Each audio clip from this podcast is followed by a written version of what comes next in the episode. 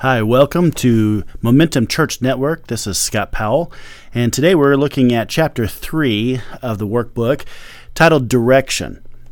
So first, let's talk a little about purpose.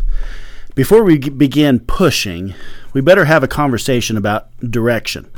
So, picture our boulder. You have a number of people invested and engaged in moving the church forward, and one by one, each person steps up to the boulder.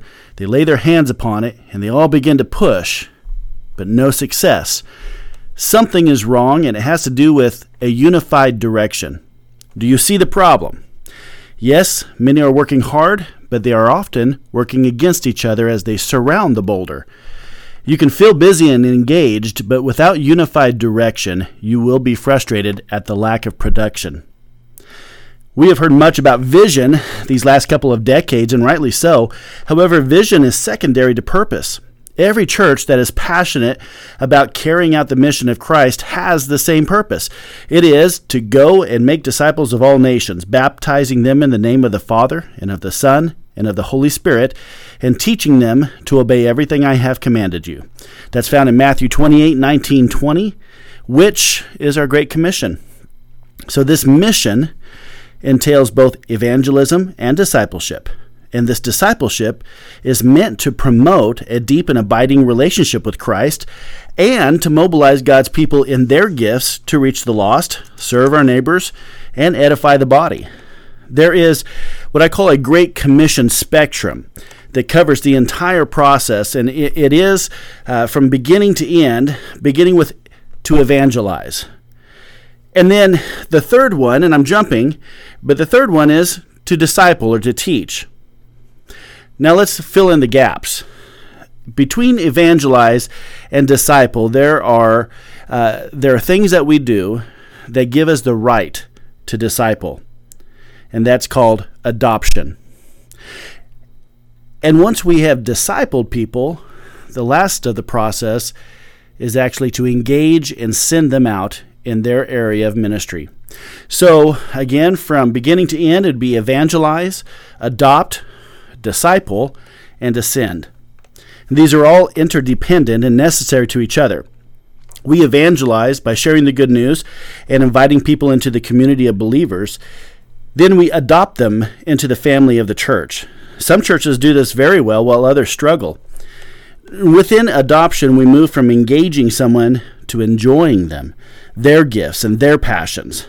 Discipleship is what the church has focused on for the last century, but only in a generic way. We have tended to treat it like a factory production line with a one size fits all approach, but no graduation point. But discipleship is where God does this beautiful work of renewing a believer's mind. God sanctifies us and gives us each new desires and trajectories. And we are given the gifts of worship and prayer and scripture to help us commune with God. And we are also equipped in our gifts to serve, which leads to the last step, which is to send, to engage. We should actually be graduating our students out from being discipled to being disciples. And then we send them out to serve, which provides servants for evangelism, adoption, and discipleship. It's really an amazing thing. So let's talk a little about vision. What is vision? I'm going to define vision as this Vision is how you're going to achieve your purposes. I have come to realize that there are two types of vision static and dynamic. Static vision is epitomized by the statement, This is what we do. You might even hear it followed up by, Always have, always will, or some variant of that. Static vision fixate, fixates on function and system. It is a programmed way of conducting church, a machine where you enter an unsaved soul in the front door and expect a born again, dedicated Christian to walk out the exit. But we know that each soul is unique and a one size fits all approach doesn't work for everyone. A static vision becomes inflexible. So let's talk about dynamic vision. It's epitomized by the statement, This is who we are. So, dynamic vision focuses on the people in your church and the community you are currently in. In any church, there is some degree of change happening constantly, some more than others. New members, any loss of members, whether due to moving, death, or drifting, and, and the hopeful spiritual maturing of individuals they all create new opportunities, therefore, a constant reshaping of the vision. People grow into ministry as much as they are called into it. We should constantly be learning about who God has assembled as our church, their gifts, their experiences, passions, and dreams. And you must learn to be flexible. So we have a continual conversation about vision while we plant ourselves firmly on our purpose. Seeking vision for your church should be a fun and exciting time. It, it often begins with the question, What is our thing? Then take a deep look at those in your congregation. Who has God assembled at this time? What are their gifts and what are they ready to do? After that has been accomplished, the church begins to look out at their community. The question then becomes why are we here in this community? There is no cookie cutter program that works the same in each church. Beyond best practices, we should learn from one another concepts and best processes. Study your community, know its needs and its pulse. Your dynamic vision will begin to take form as you move through these two questions. Community. Listen, the church is a people business. Our pursuit is to populate heaven by depopulating hell. Our win is the same as the heavenly host, where each one who is lost but is found demands a celebration party. Not once will you read in the scriptures that the heavenly host rejoiced over a treasurer's report or the new carpet in the lobby. Those might be victories in their own rights, but they take second chair to someone's life being turned around and their trajectory set upon their heavenly home. The carpet, paint, new building, etc., those are all tools to help us reach and minister to people. But I like to say, people first. People first, their well being over our comfort and our preferences, Long ago in college, a professor made a profound statement.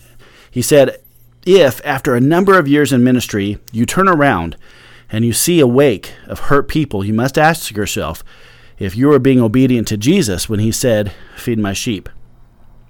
This is where the church is different than a business. Our pursuit is not in trophies and awards, popularity, or a growing financial account.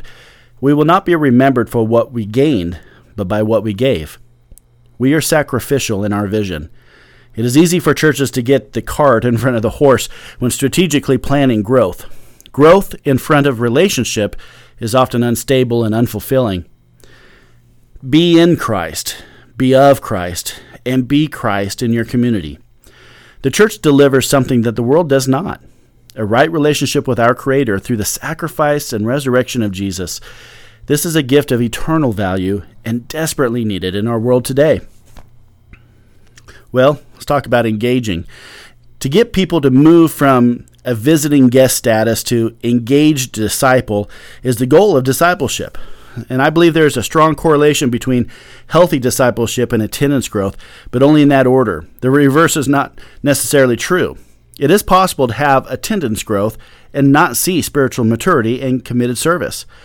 However, turn that around and you will see a renewed passion and devotion to the purpose of the church. When Jesus directs the 72 disciples in Luke 10, verse 2, he exhorts them to pray to the Lord for more workers to be sent into the ripened fields. The implication is that the more workers we send into the field, the more we will harvest. Pastors, we don't do this on our own. Even the Lone Ranger had Tonto. Church, the harvest is your responsibility too. Invest in it and be active in it. In fact, be tribal in your approach to church.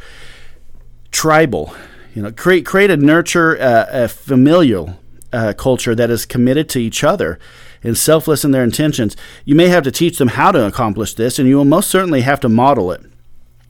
The result, though, is a very attractive church to those needing and seeking somewhere to belong.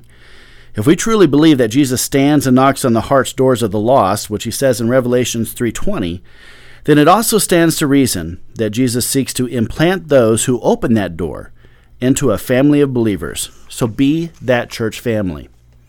And last, this is uh, so important to me enjoy. It's not enough to simply engage your church.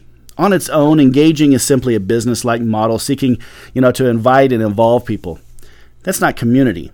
We must move beyond engage and learn to truly enjoy our people, our church family to enjoy their uniqueness, enjoy their gifts, enjoy their fellowship. A church that truly enjoys people is very attractive and builds that tribal culture. In an ever increasing world of virtual relationships, there is an expanding need for true face to face relationships, real relationships that go deep and get personal. God created us to be part of a community. When that is not fulfilled, we begin to look for ways to replace that.